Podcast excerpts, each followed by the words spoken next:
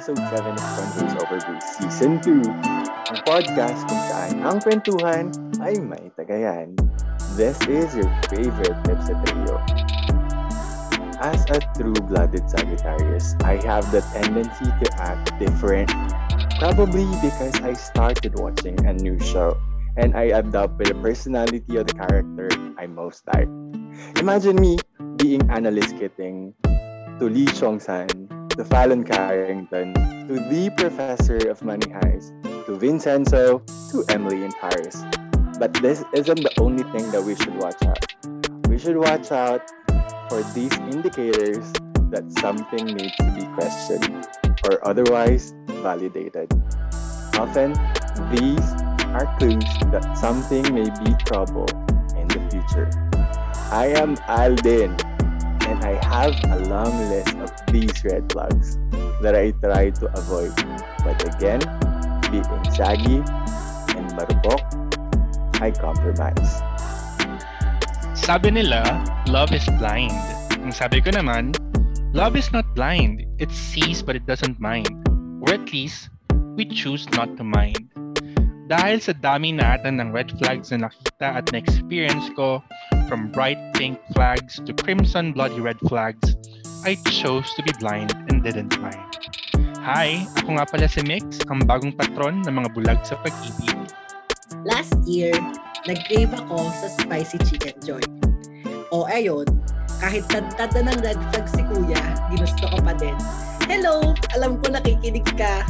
Yes, ikaw to, sinasabi ko ngayon. Kamusta ka dyan sa abroad? Hi, it's Apple! Oh Oh my God! Masarap pa yung chicken joy? Masarap! Ay, chicken joy ba sa abroad? Pinuntahan niya. Okay, bago natin pag-usapan yan, pag-usapan muna natin kung ano yung iinumin natin tonight. What are you guys having? Ako, I'm having this. Surprisingly, natuto na ako mag-hard. Tonight, I'm Oh my having God! Jaeger Red Bull. Oh my God! Dahil wala pa rin akong shot glass, dadagay ko siya sa white, white wine glass. Ako, I'm having wine. It's 9 in the morning here, so I'm having a glass of wine for today. Alas 9 na umaga na ko. Ah. Good job. The things that you do for this podcast. Trot, pambawi kasi a few weeks ago hindi ata tayo nag-alcoholic drinks. True. Naalala nyo ba guys nung nag-ASMR ang bimb natin? Yun ang iniinom ko ngayon. Yung lemon dew ba to? Basta yun. Hindi to product placement pero beer siya. Ayun nga, totoo So, nga sabi influence niya. yun, Bim. Oo, lasang Yeah. Sprite. And because of that, Cheers!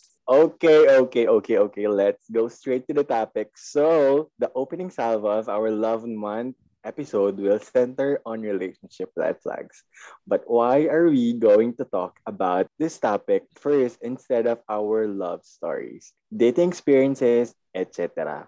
This episode is for our boozers who are at an impasse in their own relationships. For our boozers na nagbubulag-bulagan at kailangan ng matauhan or sa mga marites who are willing, I mean waiting, for our own stories of red flags. So, cheers! Cheers! Happy Valentine's pala sa inyo. Oh my God! Happy Valentine's! Oh my Ah, may God! Valentine's ba? Oh my Ano, God! ordinaryong araw lang naman. Putang ina, 9 years and counting. Happy Independence Day! Happy ninth year of independence, Apple. Salamat. Salamat sa freedom. Ayun na nga. So, first things first. In your past relationships, how did you know that it was already time to let go? What was the tipping point or last straw that made you say, ayoko na. I've had enough. This needs to stop. So, akin muna, kasi medyo fresh pa yung iba. I had a few. With my most recent one, it was when he was, of course, told me that he is not able to commit into a long-term relationship anymore. With my other relationships, it was when he started to lie. Hindi ito yung mga simpleng white lies ha, like yung mga hardcore lies. Like for example, he would lie about what he's doing or what's making him preoccupied, ganon, only to find out that he is dating someone else, mga ganon. That kind of lying. And then when we've started to fight regularly, like almost on a weekly basis or not even weekly, sometimes almost every day yung fights, that's the time when I said, ah, hindi ko na talaga kaya. Tama na, let's stop this. And then lastly would be when I found out that one of my exes is flirting with other guys while we were still together. And you yun, super duper red flag talaga. That's crimson bloody red flag. So yeah, those were my tipping points in my previous relationships. What about you, Apple? Pagpapasok ko sa relationship, una ko kasi hinahanap. Like, kilala niyo naman mga ex ko, guys. Alam niyo naman na yon. Ang lagi ko lang hinahanap is personality and consistency. Yung iba nga, pangit Okay. pa ng personality eh. Wala din Ano talagang to? Passion ba to? Ba- 50% personality? Hindi naman. 30% Q&A? Di ba yung consistency? Pag nakilala ko siya, tapos kinalaunan, hindi na siya ganon.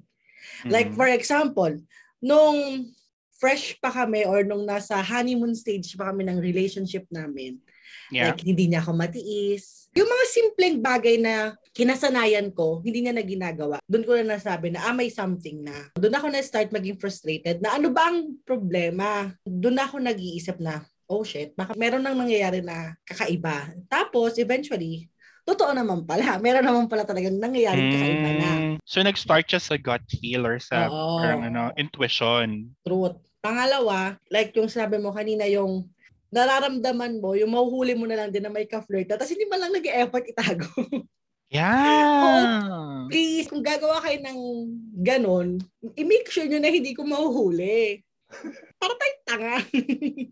Ay nako, Diba? medyo hindi ako agree dyan ha. hindi, I mean, siguraduhin mo na lang hindi ko mahuhuli at hiwalayan mo na lang ako. Ayun. Oh, Ganon na lang. Hindi ko mahuli, hiwalayan mo na lang ako. Huwag na yung malalaman ko pa. Tapos, ang pangit na nga nung kinahinatnan natin, lalo pang papangit yung image mo sa akin. Parang ganon. Mm-mm. Yeah.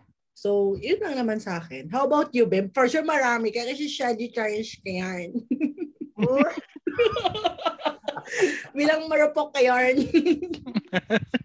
Hay nako, hay nako.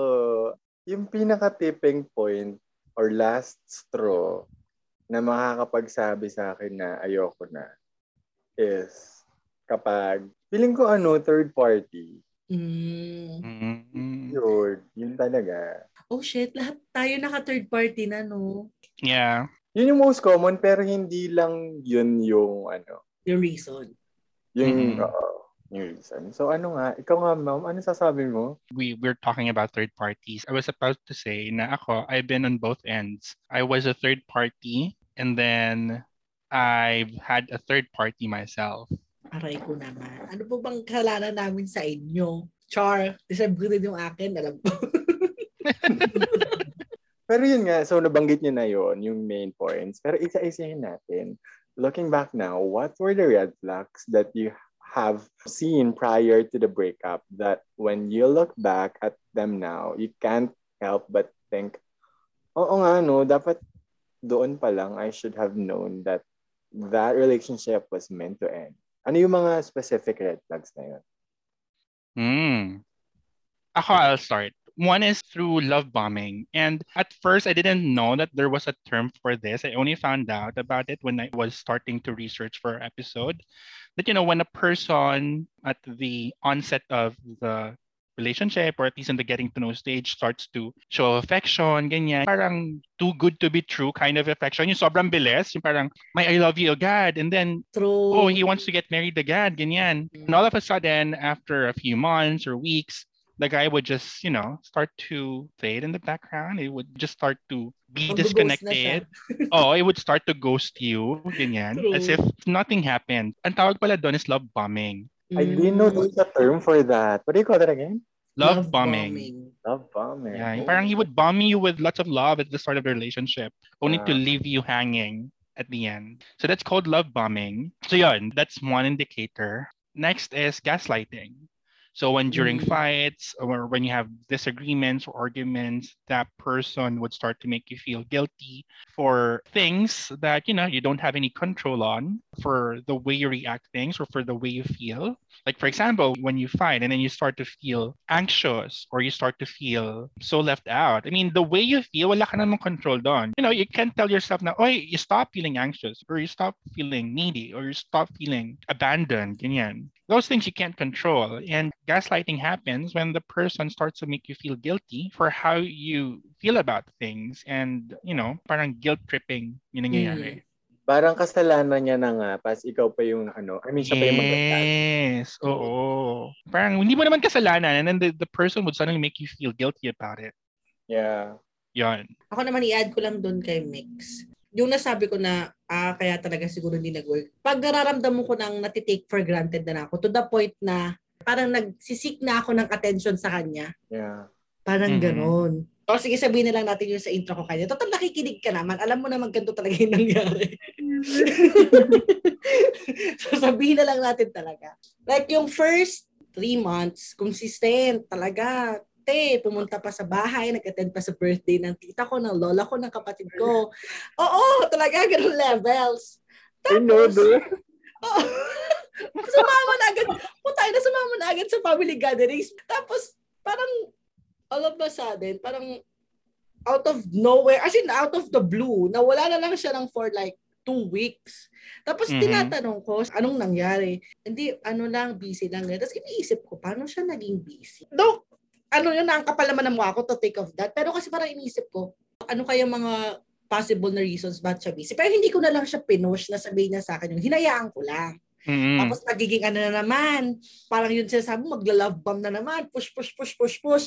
Tapos biglang pipreno, mawawala na naman ng ilang linggo. Parang, ay puta, ano ba to? So pag trip mo lang, kasi parang feeling ko, feeling niya, available kasi ako palagi. Yeah. May ganun siyang pakiramdam na, ah, ito si girl. Feeling ko to, bet din naman niya ako. So, okay lang na kung kailan ako available, doon lang din, parang kung kailan lang gusto ko, doon lang ako mag-reach out sa kanya.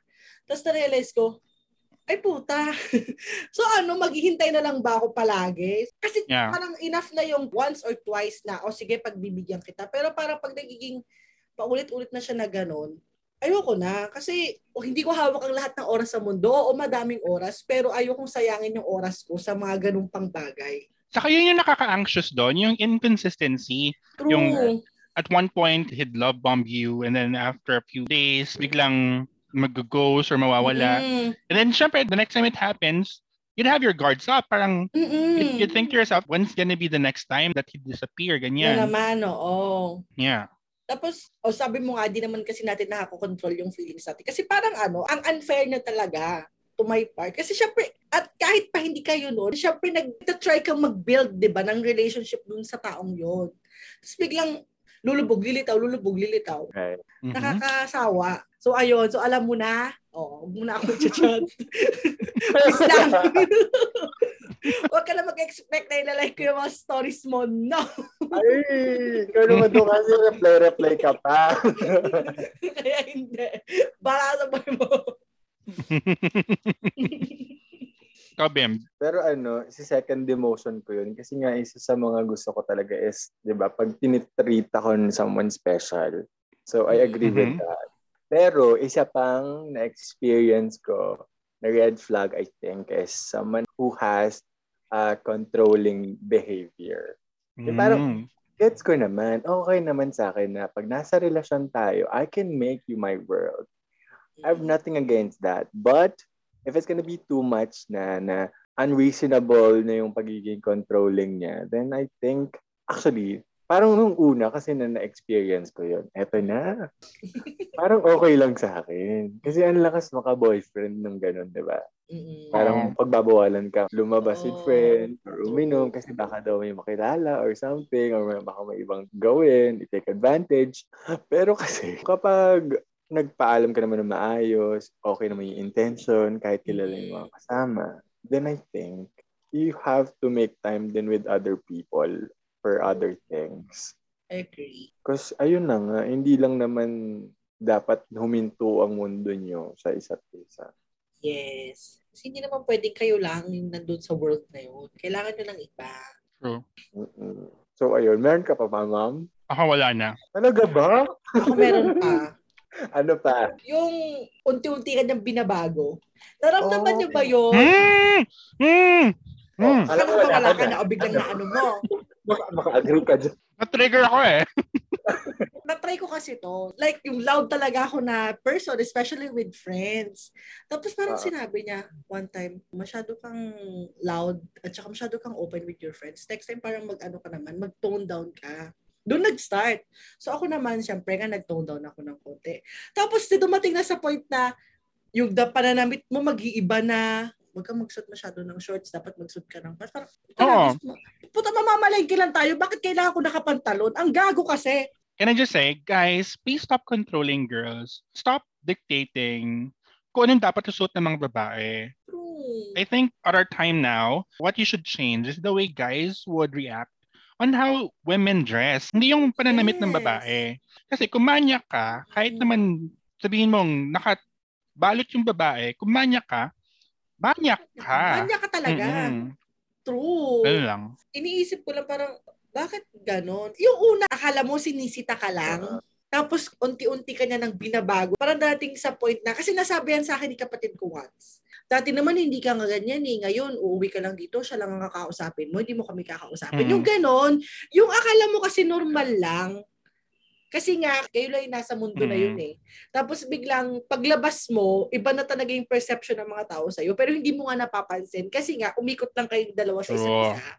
Na-trigger ko sa sinabi ni Apple kasi I had this relationship wherein, of course, he's very educated, ganyan. He's into literature, into other things. So parang, you know me, I- there was a time wherein I loved reading, Mhm. pero quite recently, na-stop na siya kasi nga, sobrang dami ng reading sa law school. Hindi ko na maharap mag-read ng other things. So and then told me, maybe you should read first. Maybe we should do these things. Parang, let's make you cultured, ganyan, ganyan. Parang he was trying to make a different person out of me. Parang he's trying to mold me into, you know, his ideal Oo. person, his ideal Partner. partner. Which, although I'm not far from, it's just that I'm at the point in my life where I want to be me. You know, without Mm. anyone telling me na, oh, you have to be this, you have to be that, you have to fit a certain mold. I mean, I think I'm too old for that. I'm way past that, where I have to adjust myself just to fit into my partner's ideal mold of a partner. So, yun, that was one red flag for me. Only to realize na with my relationship before, I was at the mm. other end naman of molding the person to become the quote unquote perfect partner. Diba? I think, alam nyo to, I had an ex where I had to bring him to a museum, ganyan. Kasi I want him to ah, be, Ah, ah you ah. know, to be more Cultured, cultured nga, ayun nga. So yun. So medyo siguro I felt guilty then when one of my exes wanted to make a different person out of me. Parang, ah, ganun pala yung feeling ni the other ex when I was trying to make him quote-unquote cultured, ganyan, ganyan. Maybe this is how he felt during those times. So yun. Oh my God. I feel attacked. Bakit? Ah, sige, eto na lang. Natamaan ako kasi isa sa actually, sa sinulat ko is unwillingness to compromise. Oh my God. Which is, yung parang pino-point out ninyong dalawa. No, feeling ko may difference Mm-mm. yun, yung binabago ka sa ayaw Yeah. mag-compromise. I agree. Okay, kasi parang feeling ko, if you're in a relationship with someone who seems to make parang everything one-sided, na kung ano lang yung gusto niya, yun na lang, you may end up parang over-compromising and parang mami-misunderstood ka or ma-hurt ka at Mm-mm. hindi ka din masasatisfy. Or parang in a lighter note, I don't know if it's too much to say parang ma-overuse ka or parang ikaw lang yung gagabitin. Parang ikaw lang yung bigay ng bigay. Mm. Bigyan ng bigay, ayun. Mm-mm. Diba? So parang ma-feeling mo naman, if it's gonna be like that, mauubos ka.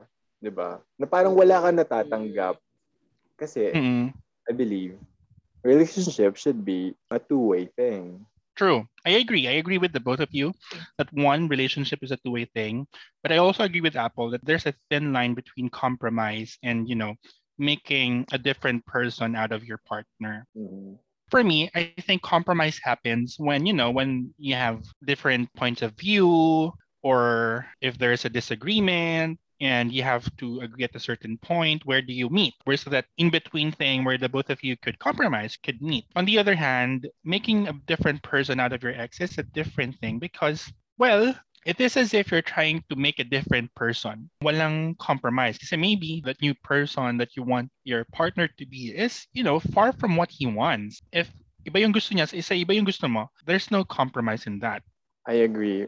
Kasi hindi naman kayo nag Oo, walang meeting halfway kasi gusto mo yung masusunod. So, iba din naman yung papaubaya.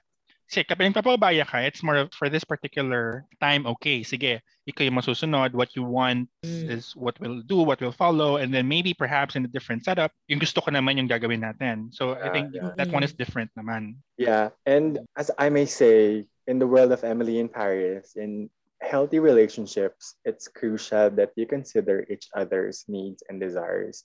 And that compromise isn't a one-way street. Anyways, so yun na nga yung mga na-experience natin. How about other relationship red flags na although you haven't experienced them firsthand, might help our boozers? One is when he or she keeps making the same mistakes over and over. Oh, yeah. Diba? May pattern. May pattern. It is as if, kasi syempre, parang mistakes are meant to teach you a lesson, or at least, ideally, when you make a mistake, you wouldn't repeat it na. Kasi, yun nga, ang expectation is that you have learned from that mistake. But if, you know, if he or she makes the same mistake over and over, parang walang pinagkatandaan. Mm, true, true. Ako naman, hindi ko to na-experience pa. Sana hindi ko siya ma-experience. Pag physically abusive Yeah. na siya. Like, girl, ako alam ko sa sarili ko, lalaban ako. Talaga ipagpapatay ko talaga. Baka buhatin mo pa siya. Oo, hindi ako papayag na ako lang nabugbog. Yun lang yung feeling ko pag naka-experience na ako. no, Parang sinabi lang niya, sorry kasi hindi ko na-control yung sarili ko. No, dapat makokontrol mo yung sarili mo. Dapat di mo ako sasaktan. Dapat hindi tayo magkakasakitan ng Mm-mm, pisikalan. Ako naman, ito yung constant ng pagpo-put down. Meaning, parang yung partner mo, frequent yung pagkikriticize sa'yo or putting you down even if Yeah. it's in a subtle or passive-aggressive way. Diba? It can I actually agree. affect your self-esteem. Simple, Mm-mm. like, example would be, parang sabihin niya na, hindi funny yung joke mo kanina. Or parang pal- palagi na Mm-mm. sinisita lahat ng mga negative Mm. things sa'yo Oo. na, na hindi helpful sa pag-improve mo. Yung parang attack lang ang dating. Oo. Parang ideally kasi, well, one, your partner should be your number one cheerleader. Right. And second, when you criticize, there always should be parang uh, suggested behavior. If it's just criticism, criticism, and criticism, you're not giving the person a room to improve. Diba? right. Yun. Ako naman, I agree with Apple sa abusive behavior. Pero siguro i-add ko lang is yung emotional or mental abuse. Kasi with physical abuse, naghihil mo yung sugat eh. The wounds could heal in a matter of days. Pero yung emotional or mental abuse, it could take years to heal. True. So yun, that's one red flag for me. Apple. Shit. Kasi ano to eh, ito yung kinatatakutan natin pero gusto din nating mangyari. Pag itinatago na tayo sa mga tao, ibig sabihin kabit talaga tayo. Ay, oo. Pag secret relationship, Eh, oo. Yung sasabihin ka, uy, secret lang natin to. Dapat wala makakalam. Dapat tayo dalawa lang. Bakit ganun? So, ano ba ako? Kabit ba ako? yung mapapaisip ka ng tro- hello, trophy material kaya tayo, di ba?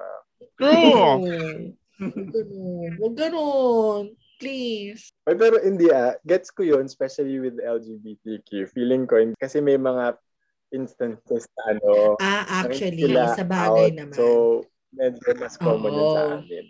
Oo. Dadagdagan ko lang yung kay Apple. Actually, sinulat ko din yan, yung secretive behavior as a red flag. Although on the other hand, I also agree for, you know, some people in the LGBTQIA plus community, it's not easy to out yourself. Pero yun nga, at one hand, kahit hindi naman sa family, kahit sa close friends, gano'n, you know, or sa inner circle mo, you introduce a person, at least kahit hindi na sa family, ayun lang. And because of that, Cheers! Cheers! At ayun na nga, na-discuss natin kung ano yung mga na-experience natin na red flags at yung mga posible pang ma-experience na red flags. Ngayon, with these red flags, how do you think should we handle them?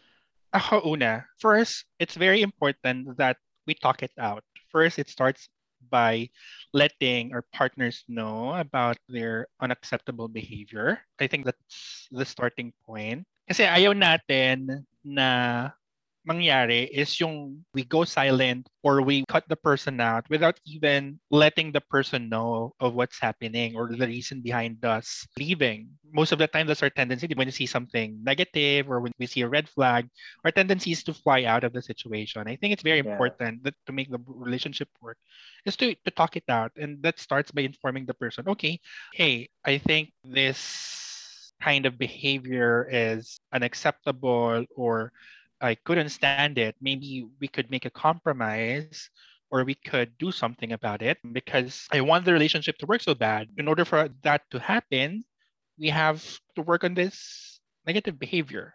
So I think that's one way to deal with the relationship red flag. Yeah, I agree with that. Kasi hindi pwedeng ang ikat lang bigla-bigla, di ba? You have to get the perspective and explanation probably of the other side before you go into the decision. True. Apple. Di porket may red flag yung partner mo, ikaw wala. Mm-mm. Yeah, Dapat both sides. Hindi True. pwedeng siya nang siya nang siya, hindi naman din pwedeng ikaw nang ikaw nang ikaw. Yeah. Kung sabi nga ni Mex is pag-usapan, dapat kung nagsabi ka ng red flag niya, dapat willing ka din makinig na may red flag din siya about sa'yo. Mm-mm. Hindi pwedeng one-way thing. True. Agree. O nga pala, ma-mention ko lang na kasi we're talking about red flags, pero meron palang term na yellow flag din. I'm sure alam niyo yun. what's a yellow Hindi flag? ko knows yan. I Ano don't know. yan? Oh my God. So, yellow flag, mga ano lang siya, lighter red flags. Oh, okay. Anyways, feeling ko, when you notice nga a red flag early in the relationship, you have to take note of them and decide after you do things na mako-consider mo. Kasi for sure, pumasok ka sa status na dating na yan or getting to know that person because may nakita ka na something interesting about him at hindi Yeah. naman dapat na just because of one negative thing or one red flag or yellow flag, give up agad, diba? Mm-mm. True. So whether you're running into lies or experiencing possessiveness or being put down, you should take the situation seriously and consider how it might affect your relationship, not just in the near future, but also down the line. I agree. Siguro ako, one takeaway ko from this week's episode is that it's very important that if you spot a red flag, you don't just ignore it and hope that eventually it would go away. It's very important that you inform the person of what's bothering you. You work things out. If the person is not willing to compromise or not willing to work it out, then perhaps that's the time that you may leave the relationship. You need to afford the person of a time to improve himself or herself. Hindi yung basta-basta ka na lang alis. Another takeaway is that you have to leave something for yourself. Because sometimes when we are in a relationship, the tendency is for our own judgment to be clouded by the affection, by the love. Ganun, di ba? Kapag in love na in love ka, parang may certain high na nabibigay Mhm. sa'yo. And that certain high is what often make our judgment clouded. So it's very important that when you are in a relationship, you maintain an objective look at your relationship so that you can easily spot relationship red flags. And, you know, again, don't just settle with those red flags and hope that they would go away. Like that, be objective. But it's not easy. Ah. Siyempre, hindi lang natin True. yung ganyan, di ba? Laging Mm-mm. naka-base lang tayo on our judgment or on what we see. But Mm-mm. you're correct by saying be objective when you deal with these things. Ah, add ko lang, naalala ko nung sinabi ni Mick sa season 1, meron tayong mga bagay na non-negotiables when it comes to relationship. So yun, parang kung blinded ka talaga ng love na yan or ng feeling na yan, parang i-categorize mo siya. Meron kang negotiables and non-negotiables. Pag yung red flag na yun, umalo na siya sa non-negotiables mo, mag-isip ka na talaga. Like, worth it ba to? Oo. So yun. Yun Tama ka dyan. Pero alam mo, maisingit ko lang based on the non-negos. Kasi nakalista sa akin sa non-negos ko, smoker. Eh, may Mm. na-consider ako someone who was smoking. Mm-mm. So, feeling ko, hindi ko alam kung dahil ako lang to or baka Mm. lang mag-iiba kasi like it's gonna be constantly changing if ever you have a list.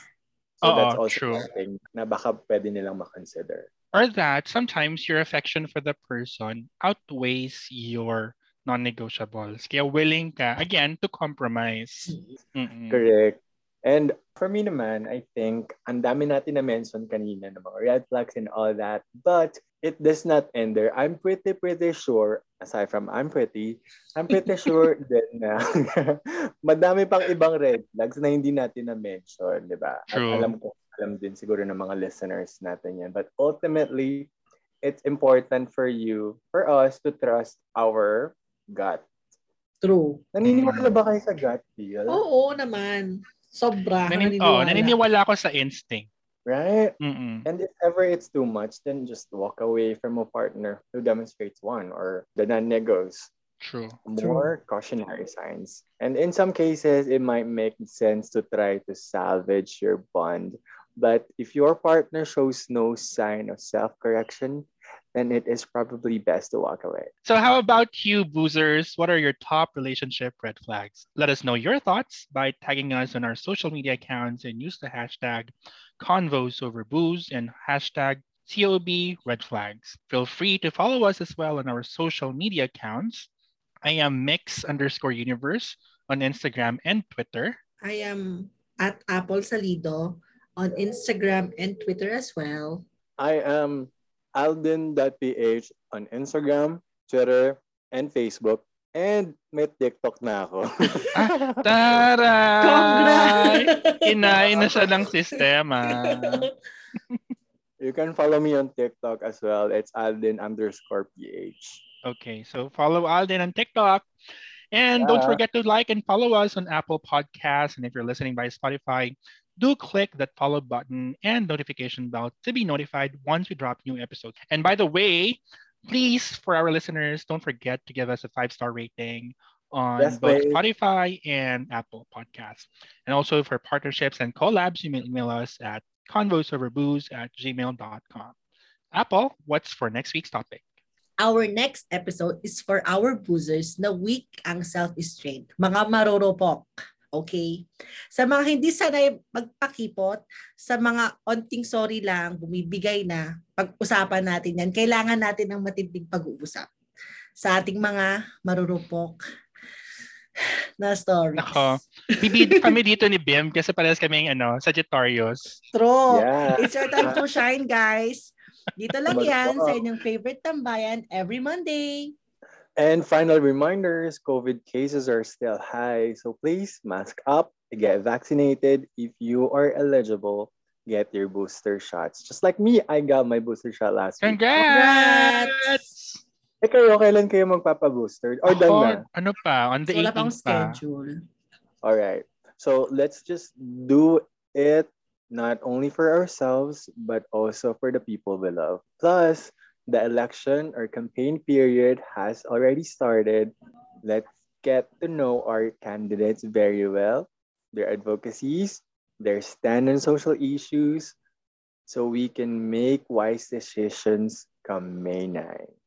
Happy Valentine's Day Happy again. Valentine's Happy Day, Independence Day, boozers! So, mga katulad ko. Oh my God. Charing Happy Valentine's Day. Sige na nga. Keep the love. This is season two of Convos over booze. Cheers! Cheers!